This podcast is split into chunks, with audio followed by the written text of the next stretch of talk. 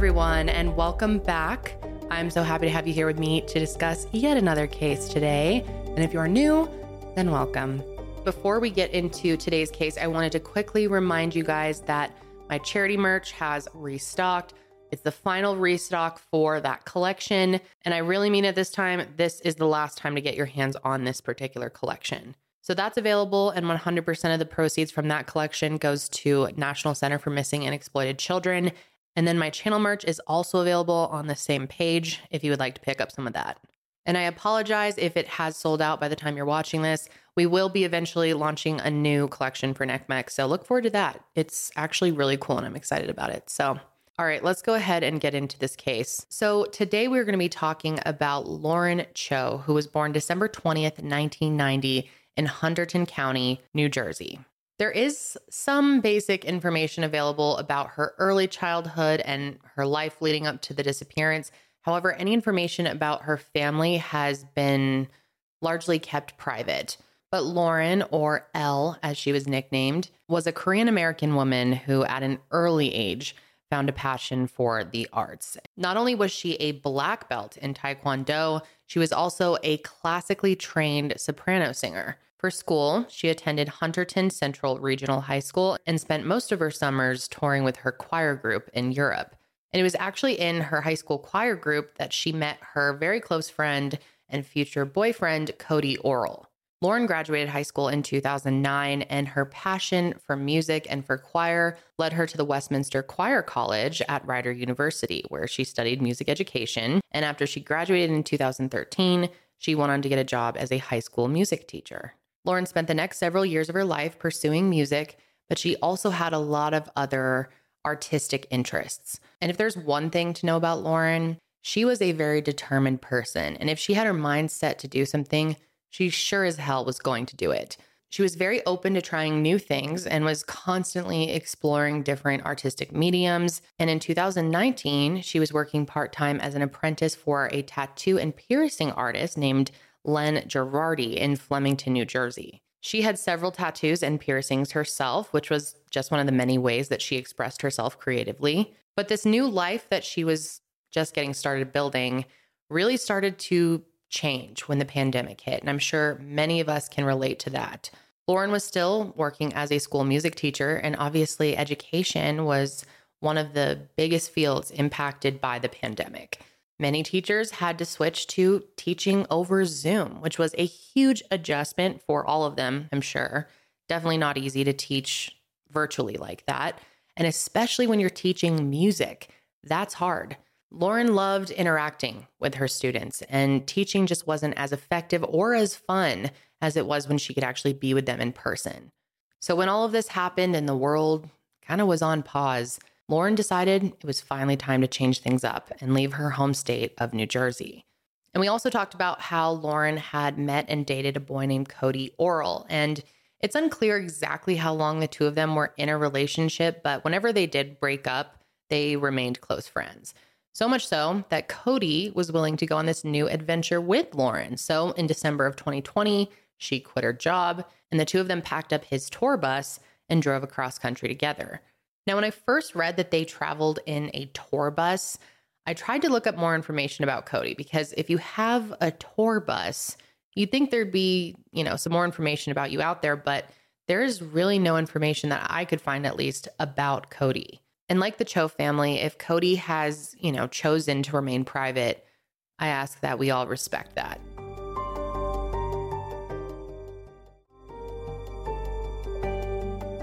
Now, as for this trip, Lauren's intention was to end up in Bombay Beach, California, where she would be starting up a food truck. And it sounds to me like this was kind of a figure it out as you go kind of trip. So when they got there, Lauren and Cody settled in Bombay Beach, right along Salton Sea.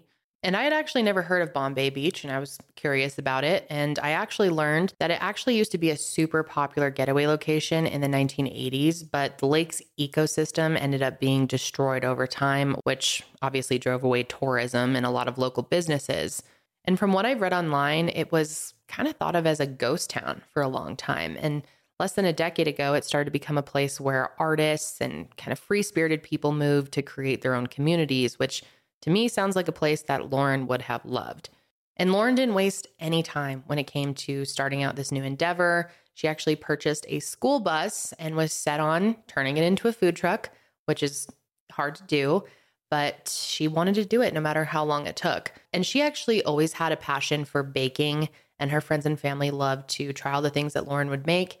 But she became even more passionate about cooking once she got to California and spent time there.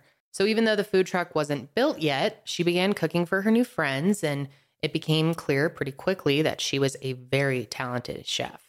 Her friends started telling their other friends about her food, and the more the word spread, the more people she ended up cooking for. And as word got around about her delicious meals, she ended up landing a job as a chef for aspiring Italian filmmaker Tao Ruspoli and she worked at one of his Airbnb compounds called The Holes. This compound was located between Yucca Valley and Morongo Valley, just outside of Joshua Tree. I call this an Airbnb, but it's definitely not what you would expect for a typical Airbnb property. Tao actually owned and operated several bed and breakfast type places, all in sort of off the grid locations. And the appeal of these places is that they are all sort of catered to artists who are more free spirited.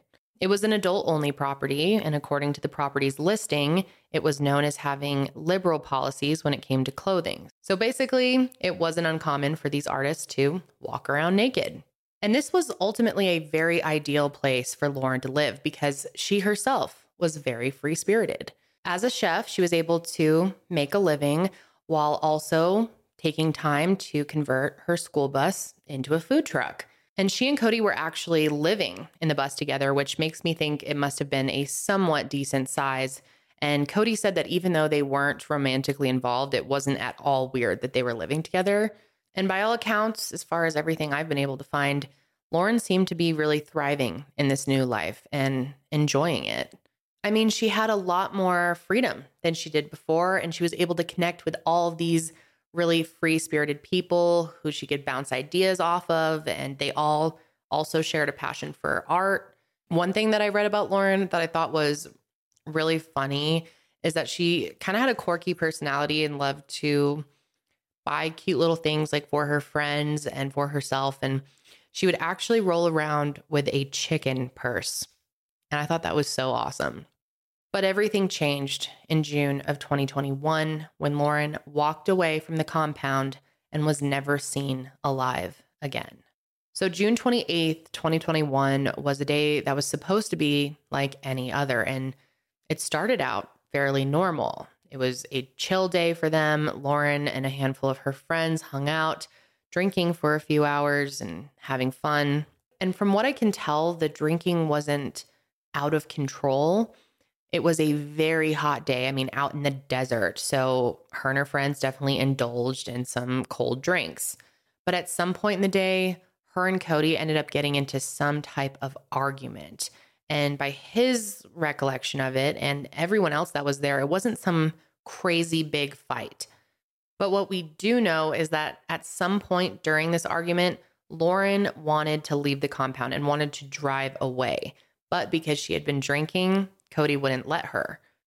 And I think for any of us who have had a few drinks before and then have been told we can't do something, it only makes you more upset because your emotions just aren't as regulated. So Lauren was frustrated that Cody wouldn't let her drive, but obviously Cody was doing the right thing by not letting her drive after drinking. And I'm sure he did not expect what happened to actually happen.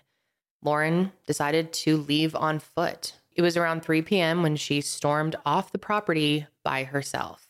She didn't bring her cell phone, food, or water, and it seemed like she was just leaving to kind of blow off some steam.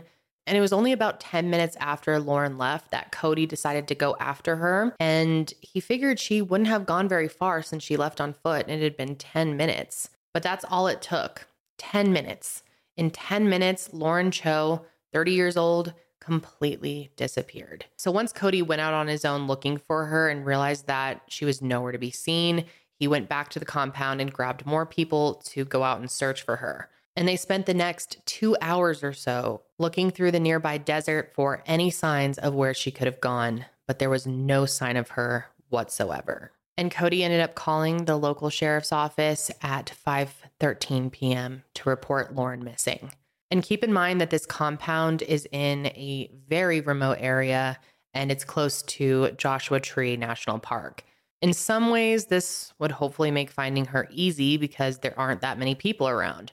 But at the same time, there are so many more remote places where she could be. The Morongo Basin Sheriff's Department responded to this report right away, but even though they acted very quickly, they found zero signs of Lauren. Officers quickly learned that she was last seen wearing a yellow t shirt, jean shorts, and Doc Martens boots. But what struck them right away as strange is that Doc Martens have a very distinct print and they would have found shoe prints in the dirt. However, there were no signs of her tracks anywhere. The only track marks that officers could find were marks from her friends walking around looking for her. And because of this, and I'm sure many of you are starting to think this as well, they started to think that maybe she was picked up by someone in a car. This also seemed possible considering her last known location was near Benmar Trail and Hoopa Road, which is just off California State Route 62. If Lauren had managed to walk all the way to the highway, it's likely that someone would have seen her and that she would have been kind of stumbling around because of how hot it was, but also because she had been drinking. And it seems possible that someone could have taken advantage of that. It's also possible that Lauren had plans to meet up with someone new that day because when officers asked Cody about Lauren, he had mentioned that earlier in the week she had briefly brought up meeting up with someone new. Obviously, as an ex boyfriend who now has this friendship with her, he wants to not push her about anything. And he regrets not asking more about this back then, in hindsight, of course, but he didn't want to pry. There was ultimately no confirmation about whether this person actually did come and pick her up. It is kind of confusing because she didn't have her cell phone. So I feel like it would have been kind of hard to meet up with someone without a phone, but of course it's possible. Now, there has never been any confirmation about if this person actually did come and pick her up, but if they did, they possibly were the last person to see her alive or possibly could have been the one responsible for her death. She basically just walked away with the clothes she had on. No cell phone, no personal items, no money, nothing like that. It was about 110 degrees that day. Lauren was said to be last seen at the remote intersection of Hoopa and Benmar in Yucca Valley. The San Bernardino County Sheriff's Department joined the search for Lauren in the early days following her disappearance. However, all their efforts were suspended on July 2nd, only four days after she went missing. And with no tracks to follow and no other leads, they said that the only way that they could continue their search efforts was if new information came up. However, Sergeant Stafford with the Morongo Basin Station said that her disappearance was still very much being looked into, but again mentioned that new information had to come out before more could be done. Obviously, her friends and family were heartbroken. And as that first week passed, they started hanging up missing persons posters and doing everything they could to raise awareness about her disappearance. Tonight, a desperate search is on for a high desert woman Lauren Cho, also known as Elle, who disappeared more than a week ago now. Dozens of loved ones are searching across the Southland. They say she vanished without a trace. News Channel 3's Jake Ingrassia live tonight with more on the circumstances surrounding her disappearance and the search efforts that continue. Jake. John, good evening to you. And tonight, friends and family have plastered missing flyers at gas stations and truck stops across the region, desperately hoping to bring their friend back to safety. We have gone thousands of miles and tirelessly went to gas stations and pasted up flyers in the low desert, the high desert. We went out to San Diego because she said in the week before she disappeared that she just wanted to go to the beach.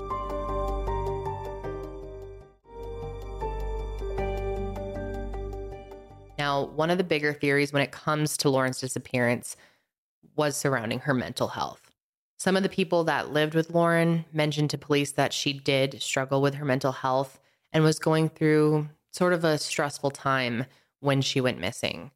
A lot of her friends said that she had always really struggled with her self image, her self esteem, and some of them even said that she expressed an interest in self harm not long before her disappearance. However, others at the compound said that there is absolutely no way that Lauren just walked off to end her life one of her favorite things to do is find little gifts for people that are like silly, small things that'll make them smile. Up until late June, the two friends usually shared memes every day and talked every week. And Caitlin heard all about the compound where Lauren was staying. She had asked me to go visit her out on this Airbnb compound. And I was like, I'm a little bit scared about going to the desert in the middle of summer. I'm very pale. So, one of Lauren's close friends at the compound named RJ said that on the morning of June 28th, she asked if he would help her do some work on her bus. He says that starting this food truck was not a dream that she would have abandoned. And it's hard to believe that someone making all these plans for the future was also planning on taking their life. Although it's possible, it does happen. You can never truly know what's going on in someone's mind. So we do have to consider that. But RJ also brought up that he doesn't believe she would have left her pet parakeet. She had this really cute little parakeet, and this bird meant everything to her and would normally really worry if she was away from it for more than even a few hours. Now, this is not to say that people who are struggling with suicidal ideation can't walk away from things they love. It does happen. But like I said, a lot of people believe that despite struggling with her mental health, Lauren was not in a place where she wanted to end her life. And I'm sure many of you are starting to think about the fact that she lived in a really remote area. Could it have been possible that she succumbed to the elements? And a lot of people have thought maybe she was killed by some type of animal. But if this were the case, it's most likely that there would have been some indication that something happened. So, to the best of everyone's knowledge, she literally disappeared into thin air. The fact that she walked away without anything that's really a mystery. Now, I know there were some talks of mental illness or self harm that were thrown in the way, but you wouldn't tr- uh, normally a person who is looking to self harm or God forbid commit suicide is not going to do it by walking into the desert. That is not a way that most people try to commit suicide. That is something that would take a long time. You know, we're talking about uh, California here. Uh, it's not, and it gets cold in, in the the nighttime, but th- this isn't temperatures that are going to you know take somebody's life over you know a course of a short period of time. So it would have been days before she was dehydrated enough, um, you know, or, or succumbed to a lack of food. And I just don't, I don't think that's the case. You know, in fact, she was even talking to somebody. She wanted to convert that bus she was working on into a food truck. She communicated earlier that day with somebody about uh, repairs to that, which tells me that she had plans for her future. This wasn't something that she was thinking of committing suicide or doing anything like that. I think somebody out there knows what happened to Lauren, and we need to talk to that person. That person needs to come forward. As for her family, they put together a Facebook page where they shared information about her disappearance in hopes that someone would come across it and recognize Lauren. This page is actually no longer available, but I was able to find some snippets that her sister had shared on it. At one point, she wrote, just a gentle reminder that Elle is an actual person who is fiercely loved by many. And we see the posts, comments, and speculation made about her situation, her family, her friends, and her mental health. So it's clear that there was a lot of commentary online going around assuming that Lauren had ended her own life. And of course, we can't technically rule that out, but it's a good reminder to all of us that it's dangerous to just assume that is what happened. And it is hurtful to the family when they see that type of thing being written about their loved one online. And it is completely possible that someone did something to her. So finally, on August 2nd, 2021, the Morongo Basin Sheriff's Department put out a press release saying that additional search efforts had recently been conducted. On June 24th, a fixed wing aircraft conducted aerial searches over the mountains where she had last been seen and also extended several miles beyond that area. Then on July 31st, detectives with Morongo Basin and search and rescue crews executed a search warrant of the Benmar Trail area of Yucca Valley. And there were also seven canine dogs involved in this search. They also searched the Airbnb compound, however, nothing turned up in any of their search efforts.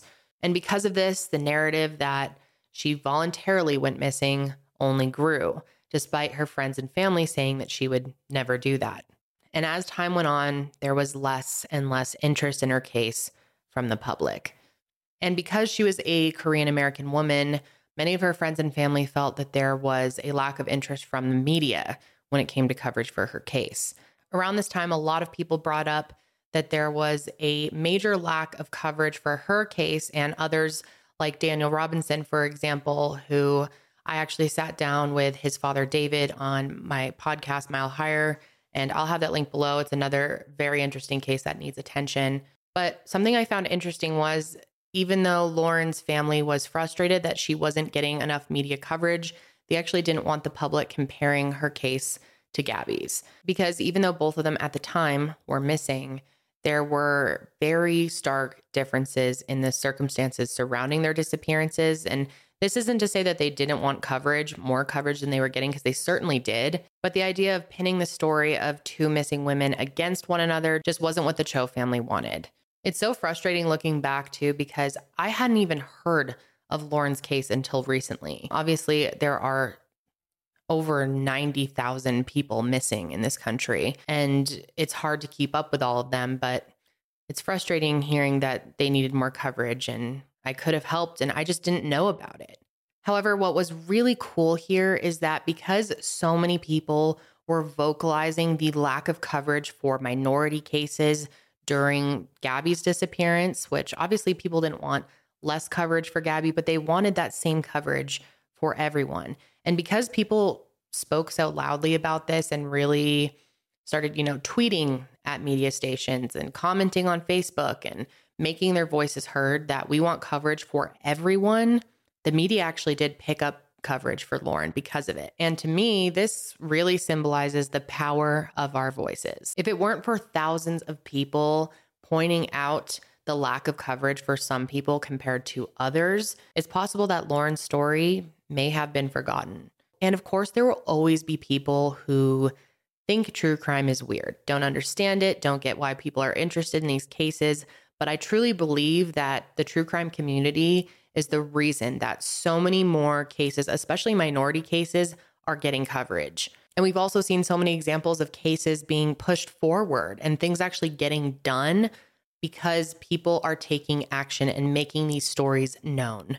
I say it all the time, but the power of the people is huge when it comes to these cases. I mean, I've seen it myself from my audience how impactful you guys can be when you take action and call, email, tweet representatives, lawyers, DAs, police departments. It just really restores my faith in humanity when I see you guys taking an action because of my coverage or someone else's coverage. And I think it's awesome. And change is possible in numbers. And even though Lauren's story unfortunately doesn't have a happy ending, I do believe that so many people putting pressure on the police at the time and on the media to cover her case more really made a difference in how much the police cared about finding her. None of it makes sense to me. None of it makes sense to any of us.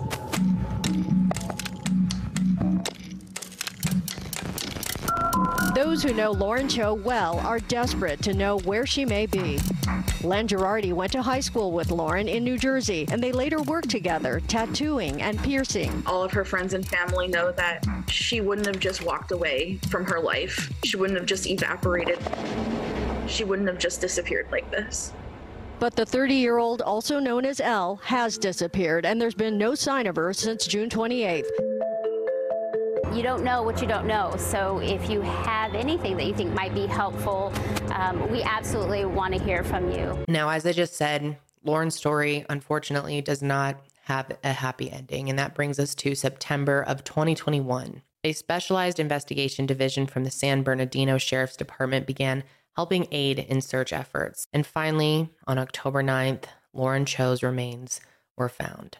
Lauren's body was found in some pretty rugged terrain in Yucca Valley's open desert and was only a few miles away from where she had last been seen. And the fact that she wasn't far away from where she was last seen leads me and many others to believe that foul play was involved.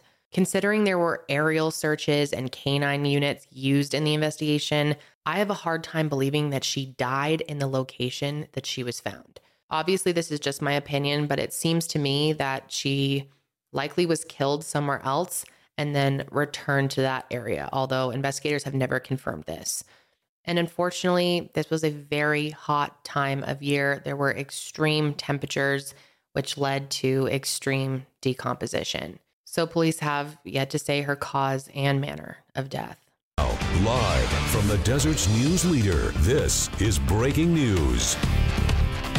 Thanks for joining us today at noon. I'm Jeff Stahl. We are following and learning and more about breaking news. In fact, we've been covering in Yucca Valley. Authorities have confirmed today human remains found in an open desert area October 9th were those of a missing New Jersey woman, Lauren Cho.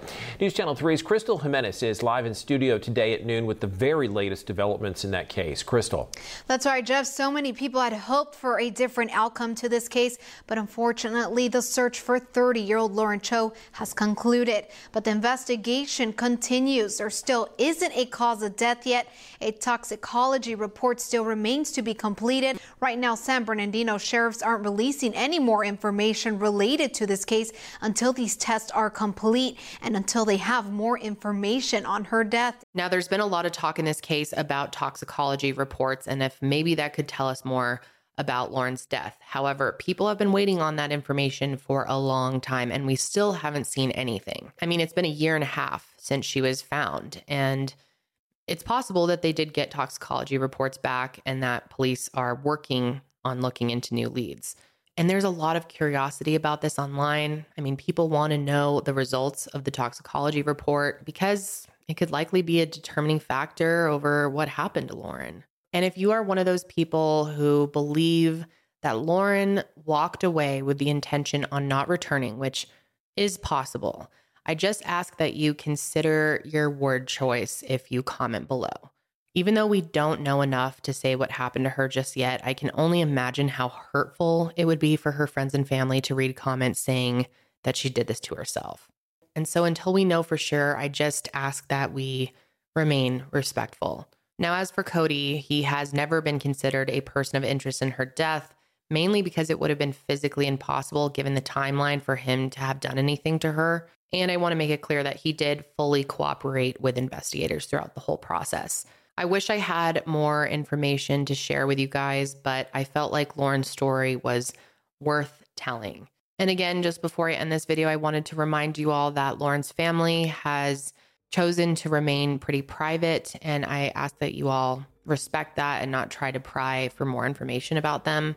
But I do hope that you guys will leave, you know, words of encouragement and love for her family members because I know that that is very helpful when they do see that support.